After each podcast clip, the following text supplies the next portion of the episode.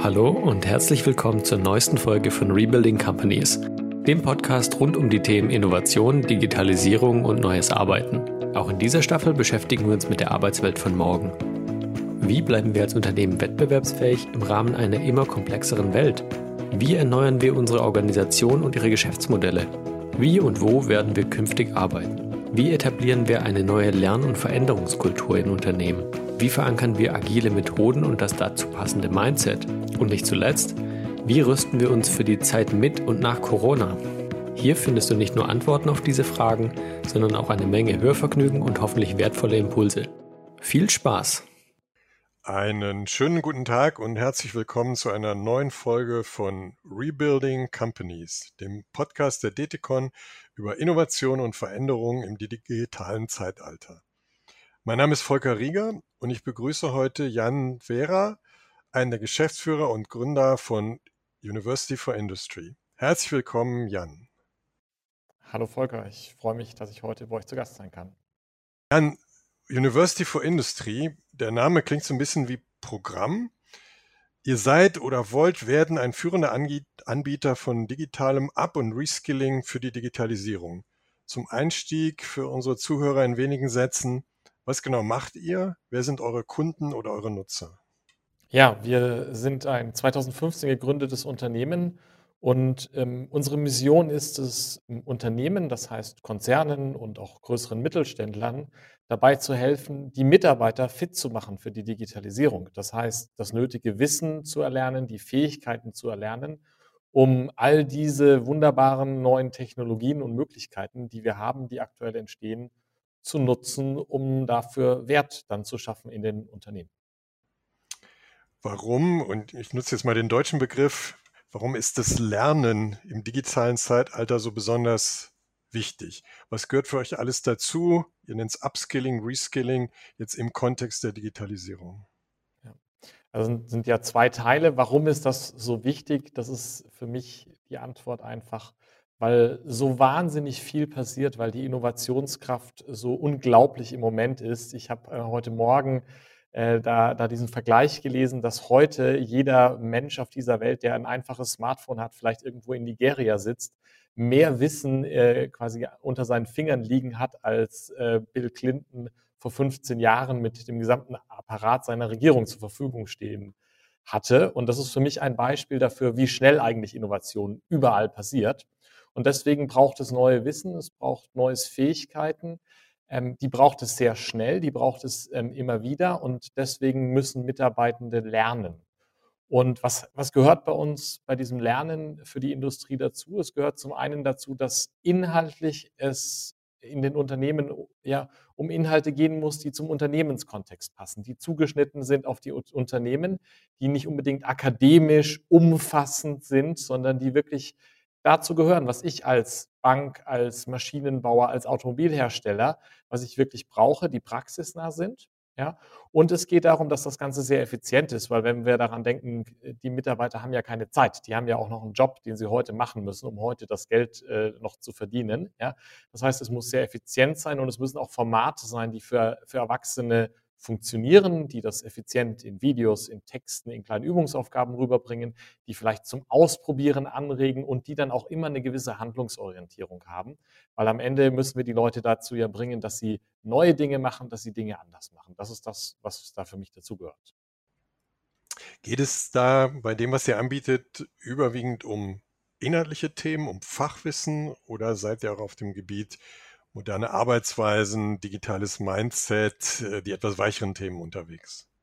Ganz klar beides, weil man muss beides zusammenbringen. Nur das eine oder nur das andere wird nicht funktionieren. Ich brauche die, die neuen Arbeitsweisen wie Agilität, wie Design Thinking, um gute Lösungen zu entwickeln. Ich brauche ein Verständnis darüber, wie führe ich in der digitalen Welt mit digitalen Tools. Und dann brauche ich, je nachdem, auf welcher Ebene ich mich bewege, zumindest mal ein Grundverständnis, was ist ein Machine Learning, was ist eine Blockchain, ja, oder vielleicht auch durchaus tiefes technisches Wissen.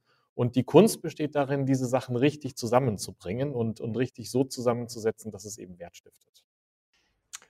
Du hast jetzt schon ein paar Stichpunkte auch genannt. Ähm, wenn, wenn man sich so euer Portfolio anschaut, dann seid ihr überwiegend in eher technologisch geprägten Branchen oder Unternehmensbereichen unterwegs. Ihr habt so Themen wie Industrie 4.0, IoT, Industrial Security, Software Engineering ähm, in eurem Portfolio drin. Woher kommt dieser Fokus? Was ist mit Themen wie Social Media, Customer Experience, Marktplätzen, Plattformökonomie? Ähm, der, der, Fokus kommt daher, dass wir, dass wir ja angefangen haben, als wir 2015 gestartet sind, mussten wir irgendwo anfangen. Und das Erste, was wir uns damals vor die Flinte genommen haben, war so ein bisschen dieses Thema Industrie 4.0 und dann relativ schnell auch Industrial Security wo wir entsprechende Zugänge hatten zu, zu dieser Welt der, der Maschinenbauer und Automatisierer, wo wir damals erste Kunden gewinnen konnten, weswegen das dann einfach historisch einen gewissen Schwerpunkt bei uns hat. Genau diese sehr spannenden Themen, die du, die du gerade ansprichst, ja, also Digital Marketing, äh, wie mache ich eine gute Social Media Strategie, ja, wie mache ich eine, eine Customer Experience, eine, wie, wie mache ich äh, vielleicht auch im Retail-Bereich beispielsweise eine User Experience, die funktioniert. Das sind, das sind Themen, in die wir gerade ähm, investieren. Das sind auch Branchen, in die wir uns gerade reinbewegen. Ja, weil, weil wir wirklich eigentlich inzwischen jetzt so, so weit gewachsen sind, dass wir da ein ganz umfassendes Portfolio haben. Ja, also das heißt, historisch mal angefangen, sehr eng, sehr fokussiert, Maschinenbau und Automatisierung aber inzwischen eben äh, durchaus breit. Und das ist ehrlicherweise eine Sache, die mir auch wahnsinnig viel Freude macht, ja, weil es ist zwar sehr, sehr spannend, die ganzen neuen Connectivity-Standards für die Automatisierer wie OPC, UA und so zu verstehen, ist aber natürlich eine sehr spezielle Welt. Und dann jetzt auch die Chance zu haben, zumindest äh, ein bisschen reinschauen zu dürfen in, wie funktioniert eine Social-Media-Strategie oder welche Plattformmodelle gibt es, um äh, ja im, im Bereich Retail zu arbeiten, das ist natürlich total faszinierend und total schön für mich. Ja, wenn du jetzt schon sagst, dass dich das auch persönlich fasziniert, dann würde ich gerne auch so einen kleinen persönlichen Aspekt äh, ansprechen. Ich habe mich äh, total auf das Gespräch gefreut, weil wir beide haben ja einen gemeinsamen Background. Wir haben beide mal Physik studiert, sind dann in die Beratung gegangen. Ich bin immer noch da und du bist jetzt im Bildungsbereich unterwegs, hast dich selbstständig gemacht. Äh, Kannst du unseren Zuhörern noch ein bisschen was beschreiben? Wie kommt es zu so einem Werdegang? Wie bist du von der Physik über die Beratung jetzt in die Bildung gekommen? Ja, ähm, ja das, äh, das ist eine ganz spannende Frage, wie ich eigentlich diesen Weg gegangen bin. Also die, die Motivation für mich, Physik zu studieren, war, ich wollte die Dinge verstehen, ich wollte den Dingen auf den Grund gehen. Ich glaube, das ist etwas, was ja viele Physiker motiviert. Und ich fand es auch spannend, weil Physik anders als manche eine Ingenieurswissenschaft ja sehr breit ist. Ja, da ist wieder so dieser Aspekt, hatten wir gerade schon drüber geredet. Das sind verschiedene Dinge zu verstehen, auch zu verstehen, wie hängen die vielleicht zusammen. Das war der Grund, warum ich Physik gemacht habe. Und ähm, habe dann aber realisiert, dass der Weg, den ich eigentlich dachte, dass ich gehen möchte, nämlich mal Forschung und Lehre zu machen, äh, vielleicht nicht der ganz passende für mich ist, weil mir ehrlicherweise auch in, in, in dem Forschungsteil so ein bisschen dieses Zwischenmenschliche abgegangen ist und fand dann Beratung extrem spannend und ich, ich, denke, das motiviert dich ja auch, weil da dieser Aspekt ist, den, den Klienten, den Kunden zu helfen und manchmal echt harte Nüsse als Probleme zu lösen. Ich glaube, das ist dann der Physiker, der durchkommt. Ich möchte da ein hm. Problem lösen. Ja? Und ähm, das hat mir, hat mir wahnsinnig viel Spaß gemacht. Ich habe das extrem gerne gemacht ähm, und bin dann aber ähm, irgendwann an den Punkt gekommen, wo ich das Gefühl hatte, so, jetzt möchte ich noch mal was Neues lernen, hatte schon immer so diesen Wunsch, auch unternehmerisch tätig zu sein, habe hab mal äh, in der Nähe des Silicon Valleys in Berkeley zwei Jahre gelebt und studiert und hatte daher so diesen, diesen Wunsch, mal selber etwas aufzubauen. Und ähm, habe dann diese Chance äh, mit, mit meinem Mitgründer eben gesehen, zu sagen, digitale Bildung, da geht wirklich was voran in den nächsten Jahren. Ja, und durch diesen Fokus auf die Industrie natürlich auch beibehalten mit, mit den ganzen Kontakten und dem Verständnis, ähm, das ich hatte, für was brauchen Industrieunternehmen. Und so ist University for Industry entstanden. Und ehrlicherweise, äh, ja, ganz persönlich gesprochen, ich finde das total toll, weil ich sehe ganz viele Themen. Ich, ich kann immer noch Probleme lösen. Ich glaube, Leute zum, äh, zum Lernen zu motivieren und rauszufinden, wie, was kann da eigentlich im, im Unternehmenskontext auch funktionieren, ist vielleicht das härteste Problem, was ich in meinem ganzen Leben versucht habe zu lösen. Das ist definitiv schwieriger als manch eine komplizierte Gleichung oder ein Experiment, das ich in meiner Diplomarbeit gemacht habe und auch schwieriger als viele der Probleme, die ich in der Beratung lösen musste. Ja, ähm, vielen Dank. Ähm, Unser Podcast heißt Rebuilding Companies. Der Name kommt daher, weil wir vor einigen Jahren mal diesen Begriff geprägt haben und ein Modell dazu entwickelt haben, wie sich Unternehmen neu erfinden können, wie sie intern Keimzellen für Wachstum schaffen, für, für neue Geschäftsmodelle.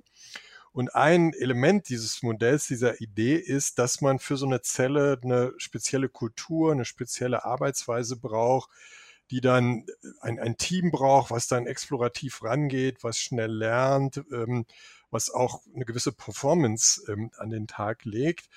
Ähm, jetzt, wo ich dich als Gründer eines Startups und dann auch noch in so einem spannenden Thema habe, und ich habe gesehen, ihr habt auch ähm, ja, ein großes Team inzwischen schon, auch sehr, mit sehr unterschiedlichen Herkünften.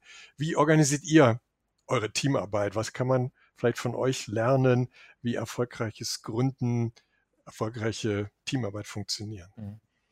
Ja, das ist eine ganz, ganz spannende Frage, wie wir uns, wie wir uns organisieren. Wir sind da, ich glaube, sehr nah an diesem ganzen agilen, an diesem ganzen agilen Mindset dran. Wir, wir haben als, als Gründer, vor allem in den ersten Jahren unseres Bestehens, im Wesentlichen eigentlich Generalisten oder zumindest Menschen, Mitarbeiter eingestellt, die, die ein Potenzial für eine gewisse Generalistenfähigkeit haben. Ja, was, glaube ich, häufig bei Gründern ist, dass in den ersten ja, fünf bis zehn Mitarbeitern, da ist es einfach wichtig, dass die Leute verschiedenste Dinge auch, auch tun können, auch, auch Freude daran haben.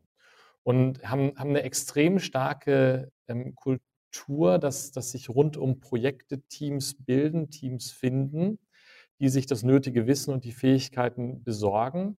Und wenn, wenn, wenn das Projekt. Das kann ein Kundenprojekt sein, das kann eine Produktion eines neuen Lerninhaltes sein. Ähm, ja, vollbracht ist, dann formt sich das Team wieder neu. Und natürlich versuchen wir gewisse Prozesse zu standardisieren. Beispielsweise der Prozess, wie wir ein Stückchen Lerninhalt produzieren, der ist relativ stark inzwischen standardisiert, weil es da natürlich viel zu lernen gibt. Aber die Teams, die das dann bauen, die bilden sich immer wieder neu. Und, und jeder ist eigentlich auch zu jeder Zeit in mehreren Teams ähm, ja eingebunden und ist mal vielleicht der Projektleiter des Teams, mal einfach nur ein Beitragender oder mal nur ein Experte. Also insofern sind wir da, glaube ich, sehr in dieser modernen, agilen Arbeitsweise.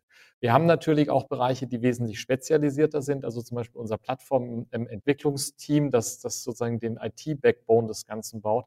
Das ist natürlich ein, ein, klassisches Team, das benutzt eine leicht abgewandelte Art von Scrum, um, um in zweiwöchentlichen Sprints unsere Features zu definieren. Da gibt es auch natürlich Frontend- und Backend-Entwickler, die eine gewisse Spezialisierung haben.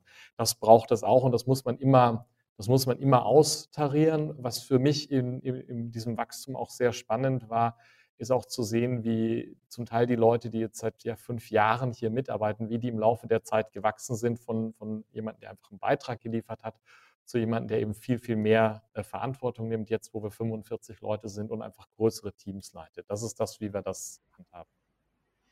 Gibt es da irgendetwas, was du auch an Großunternehmen weitergeben würdest, was vielleicht sogar schon Teil eures Lernangebots ist?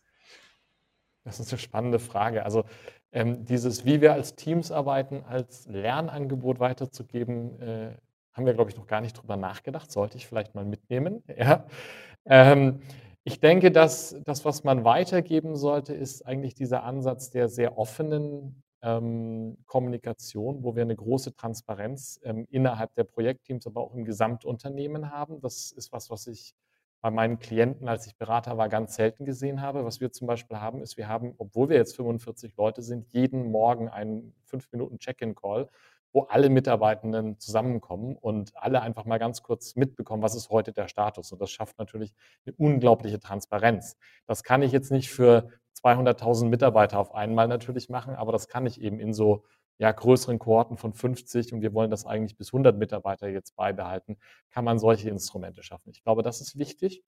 Und das andere, was, was glaube ich wichtig ist, ist diese ganze, diese Teams und diese Eigenverantwortung in den Teams, die setzt voraus, dass jeder Einzelne ein hohes Maß an Eigenverantwortung dafür hat, woran er arbeitet, dass das die richtigen Dinge sind, ähm, dass er sich sowohl etwas sucht, wenn er nicht genügend zu tun hat, aber auch eine Eigenverantwortung für sein eigenes Arbeitspensum hat, wenn es, wenn es äh, zu viel ist und dann das entsprechende Gespräch sucht mit Mentoren, die wir den Leuten zur Seite stellen und so weiter. Ja.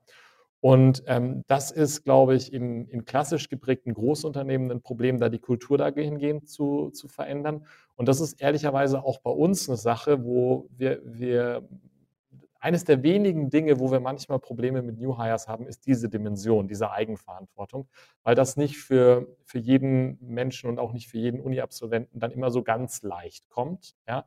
Das ist aber was, was wir sehr klar als Erwartung von Tag 1 kommunizieren, wo wir gewisse Hilfsmittel über unser Mentoring-Programm für die New Hires haben und wo wir es, glaube ich, ganz gut schaffen. Und ich denke, da könnten dann eher dynamisch, innovativ arbeitende Teams ähm, bei, bei euren Klienten in den Industrieunternehmen ähm, ja, könnten versuchen, das in einem gewissen Maße anzunehmen. Das wäre da vielleicht mein Ratschlag. Ja, in Großunternehmen äh, geht es darum, gewisse Starrheit in den Strukturen aufzubrechen, kleine agile Teams zu schaffen. So, ihr seid klein gestartet, wachst jetzt immer weiter. Äh, du hast kurz beschrieben, wie ihr diese Offenheit, Transparenz beibehalten wollt, aber jetzt mal gesetzt den Fall, ihr seid weiter sehr erfolgreich. Ist das irgendwie deine Sorge, dass ihr dann irgendwann auch zu groß werdet, dass, dass die Dynamik verloren geht? Ähm, ja, das ist, das ist ja zum gewissen Grad natürlich schon ein Prozess, durch den wir immer wieder auch gegangen sind. Ja, und ähm, wo, wir, wo wir sehr aktiv auch nachsteuern mussten. Und ähm, wir, haben, wir haben angefangen in dem gleichen Gebäude, in dem wir heute sind, in München, ähm, mit einem Raum mit vier Leuten und jeder wusste zu jeder Zeit, was passiert.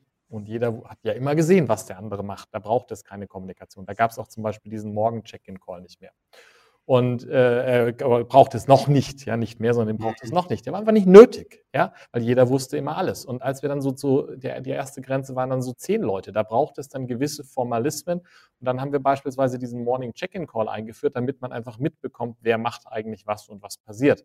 Da braucht es aber gewisse Absprachen und gewisse Prozesse noch nicht mehr. Und dann gab es eine weitere Grenze bei 20 und der, der der letzte Schritt, den wir jetzt gemacht haben, ist, ist eben das jetzt, wo wir dann so 35 Leute gemerkt haben. Da haben wir beispielsweise festgestellt, dass wir beiden Gründer gar nicht mehr mit jedem so eine ganz persönliche Beziehung haben konnten und auch nicht mehr mit jedem beispielsweise dieses Coaching machen könnten, weswegen wir jetzt so eine, so eine, ja, wir nennen das Professional Development Manager Level eingeführt haben. Das sind sechs erfahrene Kollegen, die schon lange im Unternehmen sind, die die Unternehmenskultur sehr gut verstehen und ähm, die jeder eine Gruppe von fünf bis sechs Mitarbeitern haben, die sie entsprechend als Mentor begleiten. Ja, das ist ein Beispiel dafür, wo wir eine Intervention gemacht haben, die sehr gezielt dieses Wachstum ähm, äh, quasi adressiert und diese Wachstumsschmerzen, negativ gesprochen, die wir haben. Ein zweites Beispiel ist, als wir ungefähr so 15 Leute waren, haben wir festgestellt, es gibt irgendwie Projekte, von denen bekommt nicht mehr jeder alles mit. Und seitdem haben wir einmal im Monat ein zweistündiges All-Hands-Meeting, wo verschiedene Projekte vorgestellt werden. Und das sind so gewisse das sind so gewisse Interventionen, wo wir dann eben Transparenz schaffen und die werden wir, wenn wir auf 60 Leute gehen, wenn wir auf 100 Leute gehen und vielleicht irgendwann mal auf 200, werden wir da neue haben. Wir werden wahrscheinlich uns stärker unterteilen, werden dann vielleicht diese Transparenz und diese Innovationskraft in Projektteams auf kleineren Ebenen haben und oben drüber gibt es dann sicherlich eine Hierarchie, die gibt es heute schon. Ähm, ich glaube, man muss das einfach ein, aktiv managen und immer aktiv darüber nachdenken, wo muss ich nachsteuern und wo muss ich auch zulassen, dass es natürlich mehr Strukturen und mehr Prozesse gibt und wo kann ich mir Freiheit erlauben. Ja, spannend. Da könnte ich jetzt noch viele Fragen äh, hinterher schicken, aber vielleicht treffen wir uns dann einfach in einem oder zwei Jahren wieder, wenn ihr die nächsten Phasen äh, in, in dieser Entwicklung ähm, erreicht habt. Ähm, ich möchte nochmal äh, zurückkommen zum ja, letztlich zu, zu euren Kunden, äh, äh, da wo ihr unterwegs seid. Du hattest im Vorgespräch gesagt, dass eure Zielgruppe für eure Lernangebote sehr stark auch die Führungskräfte in den Großunternehmen sind. Kannst du nochmal erläutern, warum das so ist? Haben die einen besonderen Nachholbedarf oder seht ihr die als Treiber oder Multiplikator einer Veränderung? Ja, ja ich sehe die als, ich sehe die vor allem als Zweiteres. Ja? Also ich glaube, Führungskräfte haben wahrscheinlich genauso viel und genauso wenig Nachholbedarf wie der durchschnittliche Mitarbeiter, die durchschnittliche Mitarbeiterin. Ähm, dieses ganze Thema Digitalisierung und digitale Möglichkeiten, digitale Tools zu nutzen, um daraus Wert zu schaffen für das Unternehmen, ist wahnsinnig schwierig. Ja? Da braucht es einen Überblick darüber, was eigentlich alles passiert. Es braucht auch so eine gewisse ordnende Hand, ähm, um zu sagen, wie passen eigentlich die Dinge zusammen. Und es braucht auch eine Weitsicht. Ja, es braucht eine Weitsicht zu sagen, ich investiere heute in eine gewisse Technologie. Ich investiere heute dahingehend, dass, weiß ich nicht, mein Datenmodell aufgeräumt ist. Ich, ich investiere heute darauf, mit gewissen Plattformen zusammenzuarbeiten oder nicht zusammenzuarbeiten, weil ich die Weitsicht habe, dass das in zwei Monaten oder zwei Jahren Wert stiften wird oder weil das vielleicht auch verhindert, dass andere Plattformen Wert bei mir absaugen. So. Und ich glaube, die, diese Dinge, die ich angesprochen habe, Überblick haben, Weitsicht haben, ordnende Hand haben, das ist ja ganz explizit eigentlich die Aufgabe einer Führungskraft schon immer gewesen. Ja? Und deswegen haben die, die Führungskräfte so eine wichtige Rolle. Die haben auch eine wichtige Rolle dahingehend, glaube ich, den Überblick zu haben und entscheiden zu können. Wenn von unten, und ich glaube, das braucht es genauso, dass Ideen ja von unten kommen, aber die Führungskraft muss ja entscheiden, mache ich das jetzt oder mache ich das nicht? Und wenn dann Nachholbedarf besteht und die Führungskraft vielleicht gar nicht weiß, wozu eine Blockchain gut sein kann und ein Projekt auf den Tisch kommt, wo jemand sagt, ich möchte ein Budget von X haben, um in Blockchain zu investieren, dann besteht halt die Gefahr, wenn ich einen Nachholbedarf von Wissen habe, dass ich dieses Budget nicht freigebe, obwohl das, wenn ich weitsichtig denken würde und den Gesamtzusammenhang verstehen würde, genau die richtige Entscheidung wäre. Und deswegen haben wir die Überzeugung und den Glauben, man muss bei den Führungskräften anfangen und kriegen auch das Feedback von unseren Kunden zurückgespielt, wann immer wir diese Führungskräfte machen, dass das die Unternehmen wahnsinnig voranbringt. Und im zweiten Schritt muss man dann natürlich in die Breite gehen. Ja, Im zweiten Schritt muss ich dann als Führungskraft überlegen, für meine 50 oder 500 oder 5000 Leute, die ich unter mir habe, was brauche ich denn da? Brauche ich da ein Programm? Brauche ich da vielleicht was für mehrere Zielgruppen? Wie gehe ich das an? Gehe ich das wiederum in Wellen an, dass ich erstmal ein Level drunter gehe? Das ist dann der Schritt danach. Wie, steht das nicht in einem gewissen Spannungsverhältnis äh, ja zu, zu Dingen, die auch häufig mit äh, digitaler Transformation assoziiert werden. Also du hast gesagt, Führungskräfte müssen äh, weitsichtig sein. Das gibt es andere Paradigma, Paradigma Wisdom of the Crowds. Führung hast, muss, Führungskräfte müssen Entscheidungen treffen, hast du gesagt. Aber äh, gerade in meinem Umfeld merke ich auch, im, im modern ist es auch, die Teams in die Entscheidungen ähm, mit einzubeziehen. Also muss nicht auch das Führungsverhalten oder ändert sich nicht das Führungsverhalten auch? Stichwort Servant Leadership, so, so ein weiteres Buzzword, was du sicher auch schon mal ge, ähm, gehört hast. Ist es eine andere Art von Führung, die auch die Führungskräfte dann bei euch lernen können oder lernen sollten? Ja, also das sind alles Themen, die wir adressieren. Das sind, das sind alles Themen, die, wenn wir, ich hatte vorhin angesprochen, dass ein Teil dessen, was wir machen, neben den eher technologisch getriebenen Themen auch ist, dass wir dass wir auch helfen, wie führe ich einfach in der digitalen Welt. Und da adressieren wir genau diese Themen. Ja? Ähm, deswegen, es braucht genau das. Ja, aber ich kann auch, ich kann auch aus meiner Überzeugung, ja, kann ich kein Servant Leader sein, wenn ich gar nicht verstehe, worüber meine Teams arbeiten. Ich muss da mitreden können. Ich brauche da ein Grundverständnis. Ja, deswegen ist das für mich, für mich ist das nicht im Widerspruch. Ja, und je größer und je weniger, je älter die Unternehmen sind, und viele unserer Kunden sind ja eher traditionelle große Unternehmen, ja, desto weniger weit sind die, glaube ich, auch auf der Reise hin zu diesen neuen Arbeitsmodellen, hin zu diesen neuen Modellen der Entscheidungsfindung. Und umso wichtiger ist es auch erstmal, diese, diese Modelle zusammen mit den technologischen Aspekten, zusammen mit den Fragen der Geschäftsmodelle, der, der Ökosysteme und so weiter in die Köpfe zu bringen, weil das ist, glaube ich, das ist der Schritt jetzt auf der Reise. Hm. Ähm, ja, wir kommen so langsam dann zum Ende. Ich, ich, weiß nicht, ob du da jetzt darauf antworten kannst, aber du hast gesagt, eben Führungskräfte, Unternehmen brauchen die Weitsicht, um einfach äh, jetzt in diese digitale Welt aufzubrechen, um auch den Wandel erfolgreich zu bestehen. Ähm, ich bin ja da jetzt ähm, in meiner Tätigkeit auch äh, häufig in so Diskussionen in solchen Projekten. Wir versuchen genau äh, diese ähm, Dinge auch bei unseren äh, Klienten zu bewegen. Äh, und wo ich immer nachgefragt werde und wo ich so meine persönliche Lieblingsliste inzwischen habe, aber da wird mich mal deine Sicht interessieren, sei es aus deiner jetzigen Tätigkeit oder vielleicht auch aus deiner früheren Erfahrung. Ähm, gibt es Unternehmen, die du da als besonders erfolgreich kennengelernt hast, die du herausstellen äh, kannst, äh, vielleicht um es für die Zuhörer auch ein bisschen plastischer zu machen, wo sind Unternehmen, wo du sagen würdest, die haben diese Reise, diese Veränderungsreise in die digitale Welt ähm, schon recht erfolgreich beschritten? Hm. Das ist eine sehr spannende Frage. Deshalb stelle ich die. Ja, ja ähm, Also ich, ich glaube, ähm, es, es, gibt ja, es gibt auf der einen Seite natürlich äh, diese, diese ganzen eindrucksvollen Beispiele an Unternehmen, die aus der digitalen Welt kommen. Und wenn man sich die ganz genau anschaut, was sie gemacht haben, wo man sehr viel lernen kann. Und dann extrem viel gebrauchtes, aber für mich ganz tolles Beispiel ist natürlich immer Spotify. Gar nicht, weil man Spotify kopieren sollte, wie die ihre Organisation machen oder was auch immer, aber weil es die kleinen Dinge sind, die dort so beeindruckend sind und wo man lernen kann, wie eigentlich Wert geschaffen wird. Ja, die Tatsache, dass ich glaube, der, die, die, der, ja, die, die Motivation, Spotify zu verlassen, ist extrem gering, weil Spotify diese Daten über mich hat, was ich gerne höre und dadurch immer diese Recommendation Engine einen so unglaublichen Vorteil hat, dass man, dass das dort weggehen einfach wahnsinnig schwierig ist. Ja.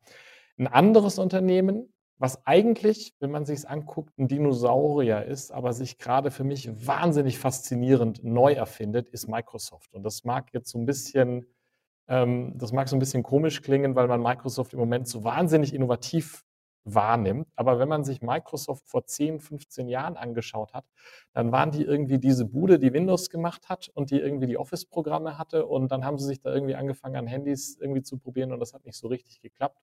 Und ich glaube, wenige hätten darauf äh, gewettet, dass das erfolgreich wird. Und wenn man, wenn man sich anschaut, wie Microsoft im Moment Zukunftsthemen besetzt, im Bereich Cloud mit Azure, im Bereich Industrie Cloud mit der Azure, mit der sie sehr stark in die in die Industrie gehen, wie sie den Bereich der Kollaboration und der, der, der, der, der Videokonferenzen mit Teams komplett eigentlich äh, aufgemischt haben. Ja, wie sie jetzt mit Microsoft Viva in ganz neue Bereiche, beispielsweise im Bereich HR und Learning vordringen, finde ich das extrem beeindruckend. Da kriege ich manchmal die Kritik, ja gut, die haben ja so viel Geld, das ist ja einfach. ja. Die hatten aber ehrlicherweise vor 15 Jahren, als sie Skype gekauft haben, auch schon viel Geld und haben 15 Jahre lang es nicht hinbekommen, das Ding richtig zu machen. Ja, also deswegen äh, möchte ich da, da ein bisschen in Schutz nehmen, weil die haben bewiesen erst mal zehn Jahre lang, wie man es nicht macht. Und jetzt mit sehr systematischem Verständnis, was braucht die Industrie, ich glaube, extrem gutem Betrachten, was brauchen meine Nutzer, finde ich die ehrlicherweise eines der faszinierendsten Beispiele, die ich da im Moment sehe. Ja, vielen Dank. Ähm, ich hatte natürlich so ein bisschen gehofft, dass du auch Beispiele aus dem deutschsprachigen Raum bringst, weil da werde ich häufig nachgefragt. Dann mache ich so ein bisschen äh, Werbung in eigener Sache, weil ich hatte das Glück, jetzt in meinem letzten Podcast äh, einmal mit ähm, dem Wortbildverlag, dem Geschäftsführer zu sprechen, mit der Firma CW, die diese Fotobücher machen. Ähm, und das sind für mich mal so Unternehmen, und das waren super interessante Gespräche, wo ich hinschaue, die wirklich aus einer sehr tradierten Branche Print, Foto kommen und sich mutig und wie ich finde auch sehr erfolgreich in die digitale Welt ähm, aufmachen. Da habe ich, hab ich ein Beispiel doch und das ist für mich ähm, die, oder zwei eigentlich, wo ich das ganz gelungen finde, auch aus sehr eigentlich traditionellen Branchen. Ja. Im Bereich Versicherungen in Deutschland finde ich die, die Hook 24 ein Beispiel aus einer Endverbrauchersicht, was sehr gelungen ist. Und ich finde äh, im Bereich der Krankenversicherungen auch eine sehr traditionelle Branche, die TK in letzter Zeit mit beispielsweise ihrer App mit dem wie ganz viele Prozesse digitalisiert worden sind, ein sehr, sehr schönes Beispiel. Ja, dann habe ich doch noch was gehört. Vielen, vielen Dank, ähm, Jan. Und dann auch, ja, das ist für mich auch der Abschluss insgesamt unseres äh, tollen Gesprächs. Vielen Dank, alles Gute für dich und weiterhin viel Erfolg mit äh, University for Industry. Dankeschön, war mir eine Freude. Das war's für heute mit der neuesten Folge des Podcasts Rebuilding Companies. Wir freuen uns, wenn du uns abonnierst und uns weiterempfiehlst. Bis zum nächsten Mal.